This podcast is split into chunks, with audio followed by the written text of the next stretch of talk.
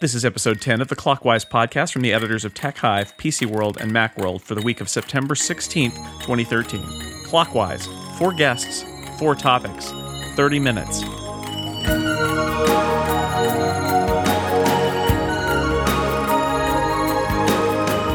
Welcome to Clockwise, the tech podcast that's for a limited time only. I'm your co host, Dan Moren, and joining us today to my left, virtually, is uh, Associate Editor Serenity Caldwell. Hello there. Hi, Ren. Thanks for coming back. Thanks for letting me back on. And somewhere else in this virtual studio of ours is my co host, Jason Snell. I'm over here across the way. There from you are. I see you. I see you. Hi, Dan. And sitting to my left is PC World senior writer, Brad Chacos. Hi, Brad. Hey, how's it going? It's good to have you here. We're all virtual today. This is like the all Skype edition of Clockwise.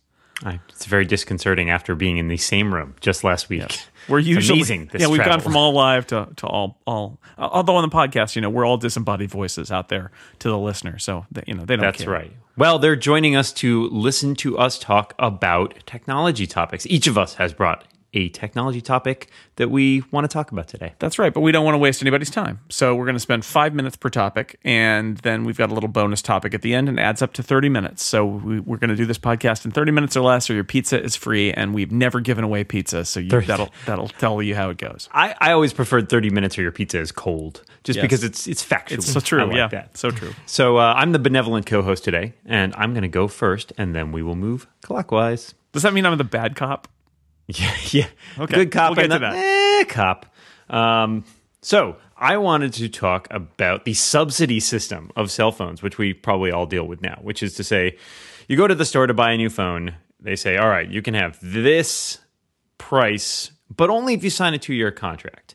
Um, and, and what's a little frustrating to me about that is that the way that they manage this means like it, it's really up to the whims and vagaries of the cell phone company whether you can get that price when you want to buy a new phone. So I'm I'm thinking about buying, you know, a new iPhone 5S or a 5C, but I can't get a discounted price even though I have had a contract with AT&T for like 6 7 years.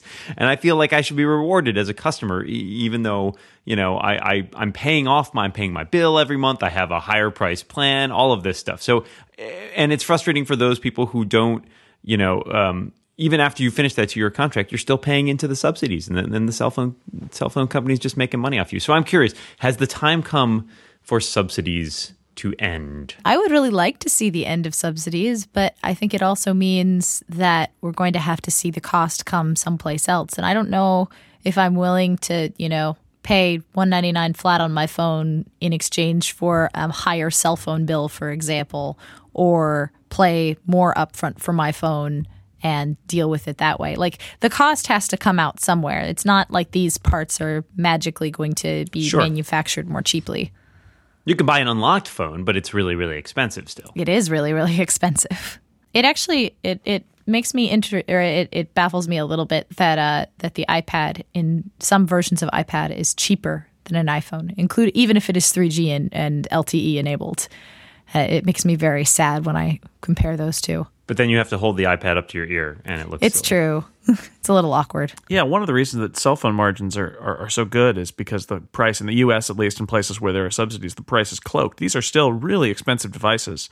You know, and part of it is you're paying for the miniaturization. I think that's one of the reasons that the iPhone is more expensive than the, the iPad in some configurations, is it all has to be packed in that tiny space. But you know, I, I go back and forth on this. I think my problem is not the fact that the phone companies are giving you a deal in order to you know t- to make the entry price cheaper because it would be a lot harder to sell a phone for six or seven hundred dollars Sure, than for two hundred and in return you're paying it off over the course of a, a a couple of years. I don't have a problem with that. I think i have a problem with the fact that with the exception of t-mobile in the us the I, it's cloaked to the point where they're also going to make you pay if you don't have a locked phone if you don't have a subsidized phone so Right, right. AT&T won't let you bring an unlocked phone to AT&T and pay less for your data plan. It just doesn't happen. Uh, and also, when you're out of your two years of subsidy, they keep charging you the same rate. Whereas at T-Mobile, at least, you pay for a period of time. If you come with an unlocked phone, you don't pay that part of the bill. And after two years, you don't pay your bill goes down. So that's my problem with it is I, I don't mind that trade off of the subsidy for, you know, a, a two year contract where you pay it back just to lower your phone bill. It's like spread that over two years. I don't mind that. I mind that they've turned it into something that's invisible and then they charge you it whether you whether you have it or not. There's no there's no reason for somebody except now with T-Mobile to buy an unlocked phone in the US other than freedom because it's not going to save them any money. It's going to actually they're still going to pay a subsidy as if AT&T or their other carriers bought their phone, which is that's the stupid part. So I, I would say I, I don't mind having a subsidy, but the idea that it's mandatory and built into all the data plans so that you can't not have it, which is why I, I like the approach T-Mobile's taking, and I hope that Verizon and AT and T eventually follow. But I, I suspect they won't because it's got to be incredibly profitable. You summed up my thoughts Damn, pretty I- much to well, a T. that's clockwise. I, uh, I uh, actually, I agree with you. I don't mind the subsidy model because, to be honest, most of the people in my life would never, ever, ever spend more than two or three hundred dollars on a phone. But for that reason, I like what T-Mobile is doing because I like the way they separate the hardware from the actual subsidy line, uh, subscription line. Because uh, if you want to get a new phone, you can just pay off your phone sooner. Whereas if you go to AT and T or Sprint or Verizon, you are stuck into that two-year contract unless you pay the massive fees, no matter what. Yeah, and, and the calculation of when you can buy it and what the price is is always kind of bizarre and not understandable by by even smart people because it's all just behind the scenes. It's very frustrating. I actually, uh, a lot of my friends and family come to me when it's time for them to upgrade because uh, I'm the only one around who can really demystify the tech specs and the uh, subscription costs for them because it is so obscure. So I've kind of become the go-to guy for figuring out what's the best plan for people around here. I think many of us probably serve a similar role, but I agree with I agree with Jason uh, a lot of what he said about that, specifically about the you know the exceeding the contract part and still paying off the subsidies. You're if you look at the investments that you're putting in, they're making a lot of money off you, and that's not even counting other things like text messaging and the likes.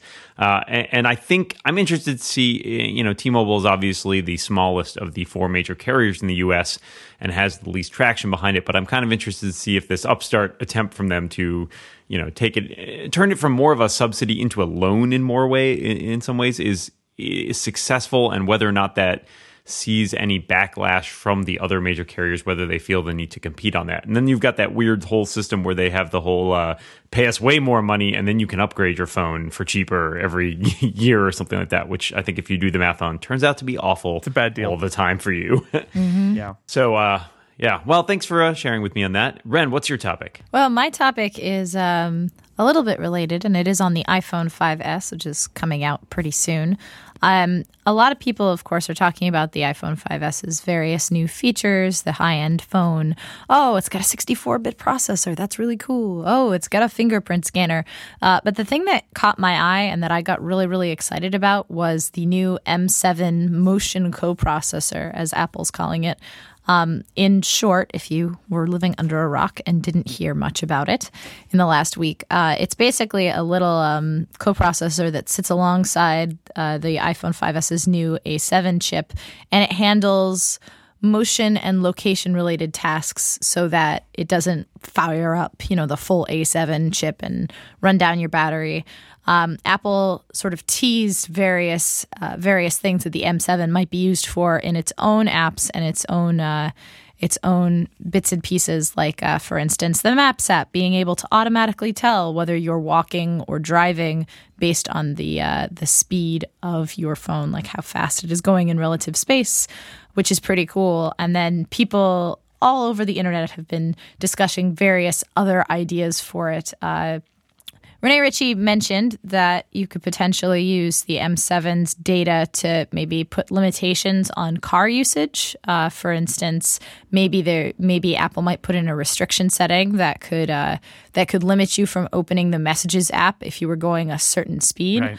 Unfortunately, that has some downsides. You know, what if you're a passenger, Passenger, in the yeah. car and you wanted you just want to read your messages?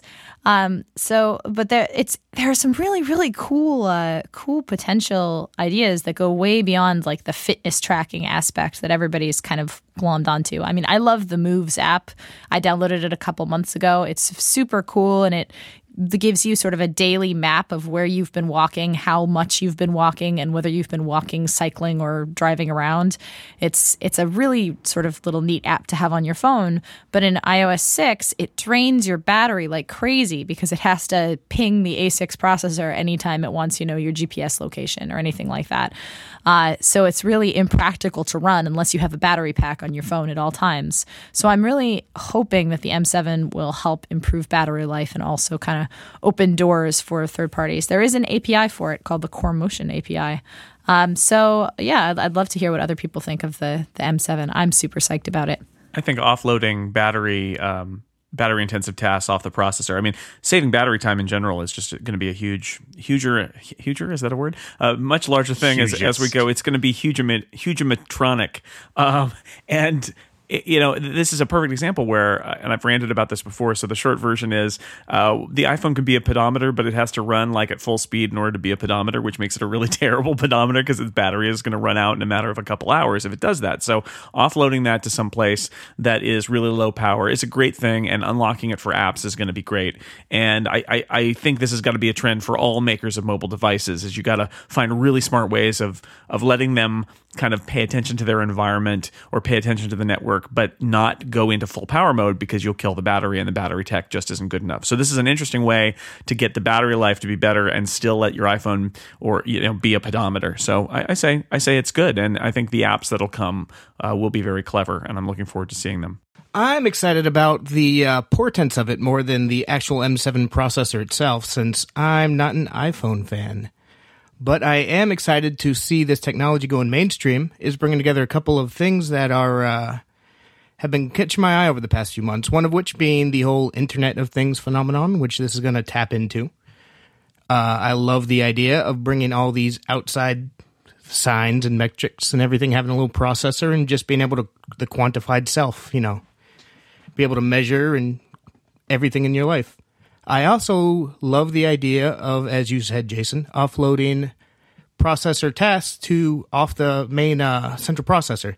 Um, AMD's been doing something like this with uh, it's called heterogeneous com- computing, and AMD and a bunch of other people. AMD's trying to push it on the PC side of things, and it has the potential to skirt around some of the limitations put in place now that we're uh, skirting up against Moore's law, and it just offers better performance for much less power. So I'm excited to see all that stuff hit the mainstream because as much as I'm never going to buy an iPhone, I have to admit that where Apple goes, the market follows. So I'm looking forward to seeing Samsung and everybody follow up. Right. Everybody's trying to get creative about the battery life. Doesn't matter whether you're using an iPhone or not. The, you know, nobody's invented that magic battery. So instead, there are all these other tricks they're trying. Yes. I'm uh, I'm uh, I'm really opposed to the M7. I I find that I Case spend against. too much time on my iPhone, and I really would like the battery to wear down faster, so I don't spend as much time on my iPhone. Also, I find that sometimes I get cold, and so having the you know phone really heat up when it's working really hard is just it's nice. It's warming. It gets cold here in the winter, so you know the M7 taking off that that you know that work from the processor and making it work less means that my phone's going to be colder. And that's just that's pretty rough for me up here in the wilderness. Uh, so yeah I, I don't know. I, do, do I really move around that much? No. No I sit at a desk most of my day so I, I that just seems like wasted wasted processor horsepower there. But I now I got this chip in my phone that I don't need wow. and I can't do anything. So you know yeah I'm, I'm against it. All right my turn um, my my topic is simple, which is I hate waiting in lines. I, I despise it. I'm not interested in waiting in long lines. I don't understand. I went to Comic Con. People are waiting like hours or, or, like eight hours so that they can sit in a 45 minute session with like Joss Whedon or the cast of Supernatural or something like that. I don't understand it. Even if it's something I like, I wouldn't wait in a line. And that goes for iPhones too. I wouldn't wait in a line for for five hours to get uh, an iPhone on the day that it came out. I don't understand it. Um, I waited about 30 minutes once to get the iPhone 4, and I wasn't really happy about that at all. That was like a week after it came out. So the iPhone 5S is not available for pre order. Uh, it comes out on Friday. And uh, people are going to have to wait in line to get it. And and I'm not sure whether I'm asking you guys to take the case for or case against, but just talking about these lines, I, f- I kind of feel like the reason that they're going to be lines for the iPhone 5s is because one, Apple doesn't have a lot of them, so if they sold them for pre-order, they'd sell out really quickly. And two, Apple likes it when there are lines because then people take pictures of people waiting in Apple lines, and that's good PR for them. And I guess what I'm saying is, I'm kind of I, I, I get that it's a good PR stunt, but I hate it. I, and I hate especially that there's no option for people who don't want to wait in the line to just get the phone shipped to their door. So I'm not really uh, thrilled about the prospect of of everybody having to camp out on uh, on Friday morning to get just to get a new phone, and and uh, you know regular people uh, who want to pick up an iPhone are going to have to wait weeks, presumably, if they want the 5S. So I'm just curious about what you guys think about this whole line, line waiting phenomenon, and and uh, if it's silly. Brad, what do you think? Um, I think it's pretty lame. Uh, by uh, not accepting pre-orders and uh, you know presumably having fairly limited stock, um, that's going to limit the iPhone 5s to the hardcore crowd right off the bat, which I think is not a good thing. I think it would have uh, been much more fair to have pre-orders open earlier off the bat. Um, and also, I hate lines. I refuse to wait in lines. I've never once stood in a line for anything. A bunch of my friends went to go camp out for Grand Theft Auto 5 last night. I just pre-ordered it from Amazon. I'm having it delivered here for three bucks today. So anything to do to avoid a line would be great. And I think this is PR stuff that just kind of hurts average users in the end. Well, I I've waited in a lot of lines, many a, many a line for many an iPhone, and I, I agree. With, I agree that I'm not a big fan of lines. I I gave up a few years ago and thinking line, lines are for suckers. But uh, yeah, Apple this time didn't didn't make that an option. So I, I honestly I think the the smartest thing to do if you're if you want to get an iPhone 5s is wait because they'll have more eventually. You don't need it on day one, um, you, unless you really want to wait in a line and like call in and tell your boss, "I'm sick." Um, then it's probably not worth the time. But I I, I find it a little odd. I, I assume as Jason does that this is due to supply constraints. Um, and and also to a certain degree wanting those those pictures of people in lines. Um, Samsung tried to use this against them several times in those commercials where they have the Samsung users like watching the people in the iPhone line and making fun of them. Um, I don't know if that's a PR win for Samsung either, because it, it just kind of ends up looking a little bit smarmy on their side. But in that case, I just don't think anybody wins really. Um, certainly not the people who are waiting in line, and certainly not Apple if people are you know waiting in line and unable to get a phone, because then you just end up with really angry people. so yeah, lines kind of stink. Uh, I think there should always be an option to order it, even if you you know have to get up really really early to order it before they run out. At least you don't have to leave your house. Yeah, I mean, as as a sucker who will probably end up waiting in line on Friday, I'm not too thrilled about the lack of pre-orders. Although I will say, it looks like from Apple's store that you will be able to order it online beginning Friday morning. You just you couldn't pre-order it when the iPhone 5C was available for pre-order. Um, so, I mean, maybe that's a little bit nicer. It gives people, although, like, from in my case, I'm going to wake up at three in the morning, attempt to place a pre order online, and then if I can't get that pre order released, probably go back to sleep for one more hour and then go stand in a horrible line where I will hopefully get a, a silly device so that I can write about it. Um, but, uh, you know, for as a as a normal consumer, if I was not you know, getting the device to to write a book about it. I don't know if I would wake up at four or five in the morning to go stand in a line. I used to do it when I was younger because I like. I don't like lines, but I like the camaraderie of people who, you know, oh, we're all going out together to wait in line or do this one exciting thing. And you make, you know, you bond with people because it's a horrible situation. So you're all, you know, oh, well, I've been in this line, you know, I, I did this line last year too. and here are all the fun people. It's like a, a war zone almost, right? Except with, with fewer. Wow. fewer exciting things. Yeah, but um So your problem is is your boss is is basically making you wait in line, not not the line itself. I, I, like to I, I like to see that we all we may not all agree on on on, on what phones we like and don't like, but we can all agree that we don't like lines, except for Ren, who doesn't like them but likes the camaraderie that happens. That's it's a little like saying, yeah, like like like saying, well, wars are bad, but you know, you get buddies in the war. it's not no, that's I not mean, good enough. Not yeah, good enough. It's like I hate lines, but uh, Love the you know, foxhole people who are mentality. The there. foxhole, exactly. hate the line. If I if I have to be there, I might as well make a good time. All of it. right, fair enough. Brad, uh, it's time for your topic. What would you like to talk to us about? Well, I'm going to shift to a slightly less successful mobile device, the Microsoft Surface tablet. Um, caught up amongst all this iPhone talk. Next week, next Tuesday, Microsoft is holding an event where it's widely anticipated to announce the Surface 2 and the Surface Pro 2, the follow ups to their first Surface tablets. Um, the first Surface tablets, to put it mildly, were sort of a disaster. They were beautiful from a hardware standpoint, but they just didn't sell. They didn't capture attention despite all the ads. Uh, and they ended up costing Microsoft nearly a billion dollars in write downs so they can slash the price just to start to move them. Um, I'm wondering what you guys think the Surface 2 line has to do in order to succeed.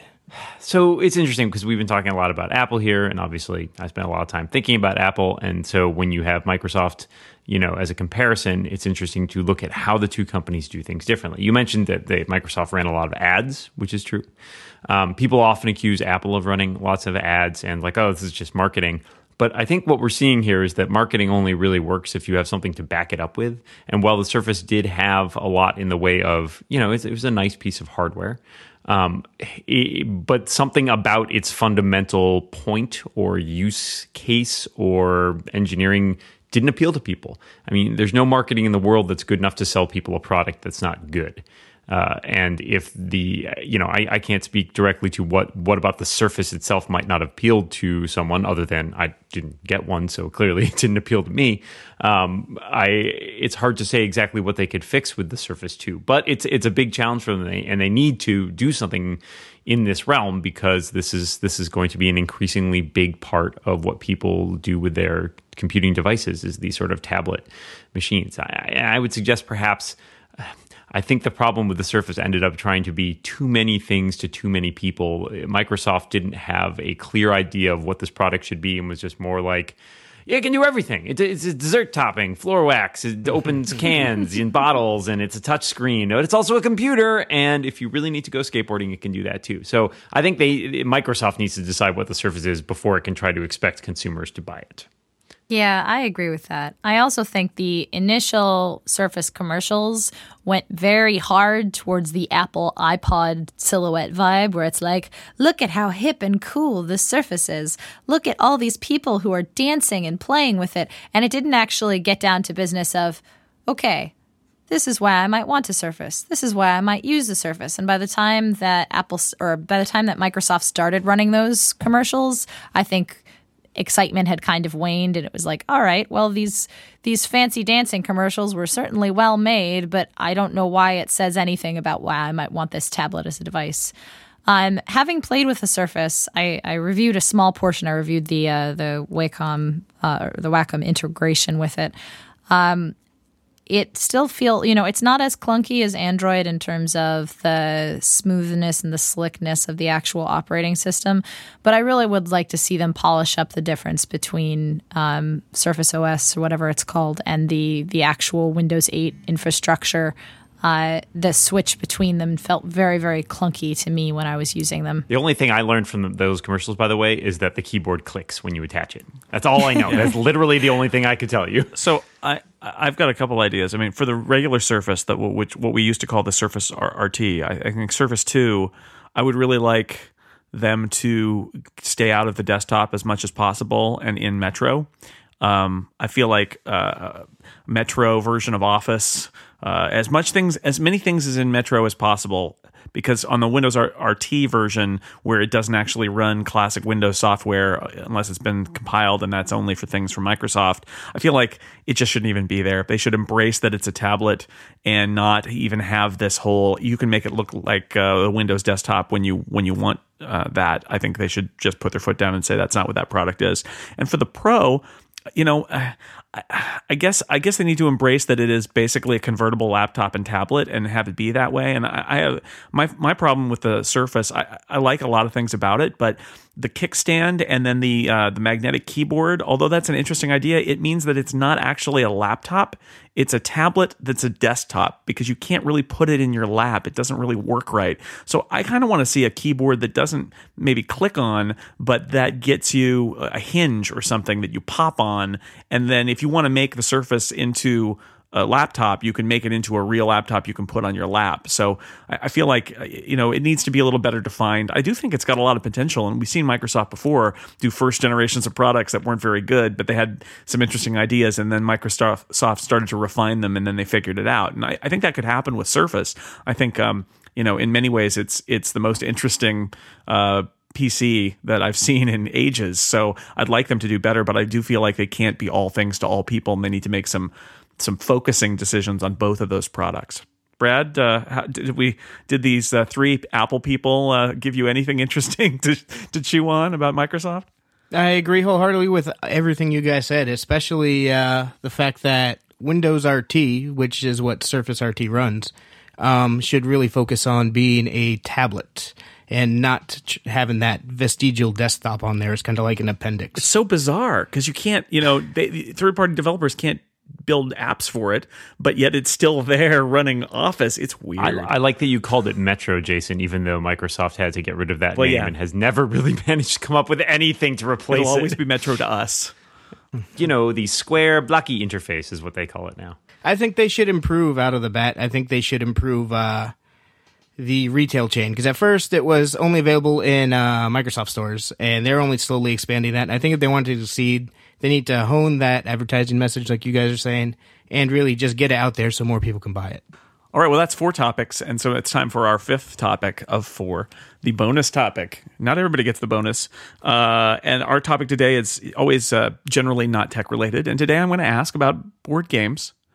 Uh, most specifically, uh, what's your favorite uh, board game either now, as a child, something you hold dear? Just really quickly, uh, a board game that, that, that you, you have positive feelings about. Brad, do you have something? Um, actually, uh, my friends and I get together every few weeks and have a board game get together where we play stuff like uh, Heroscape and King of Tokyo. And I really like all those games. But I also have two young daughters, and because of that, the game I spend the most time playing is Hungry Hungry Hippos, and I'm borderline addicted to it. Those hippos just keep eating those they're marbles. Always, they're always so hungry. oh my god, that's true. Those are that's great. Dan, what about you?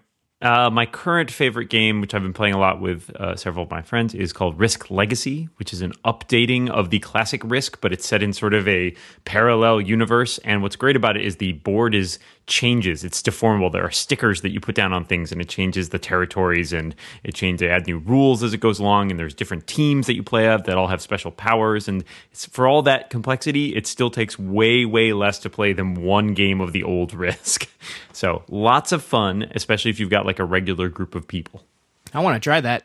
I'm actually going to go for an oldie but a goodie, um, which is the the game that I played uh, lots and lots and lots while I was uh, up in my in my parents' cabin, which is Mastermind.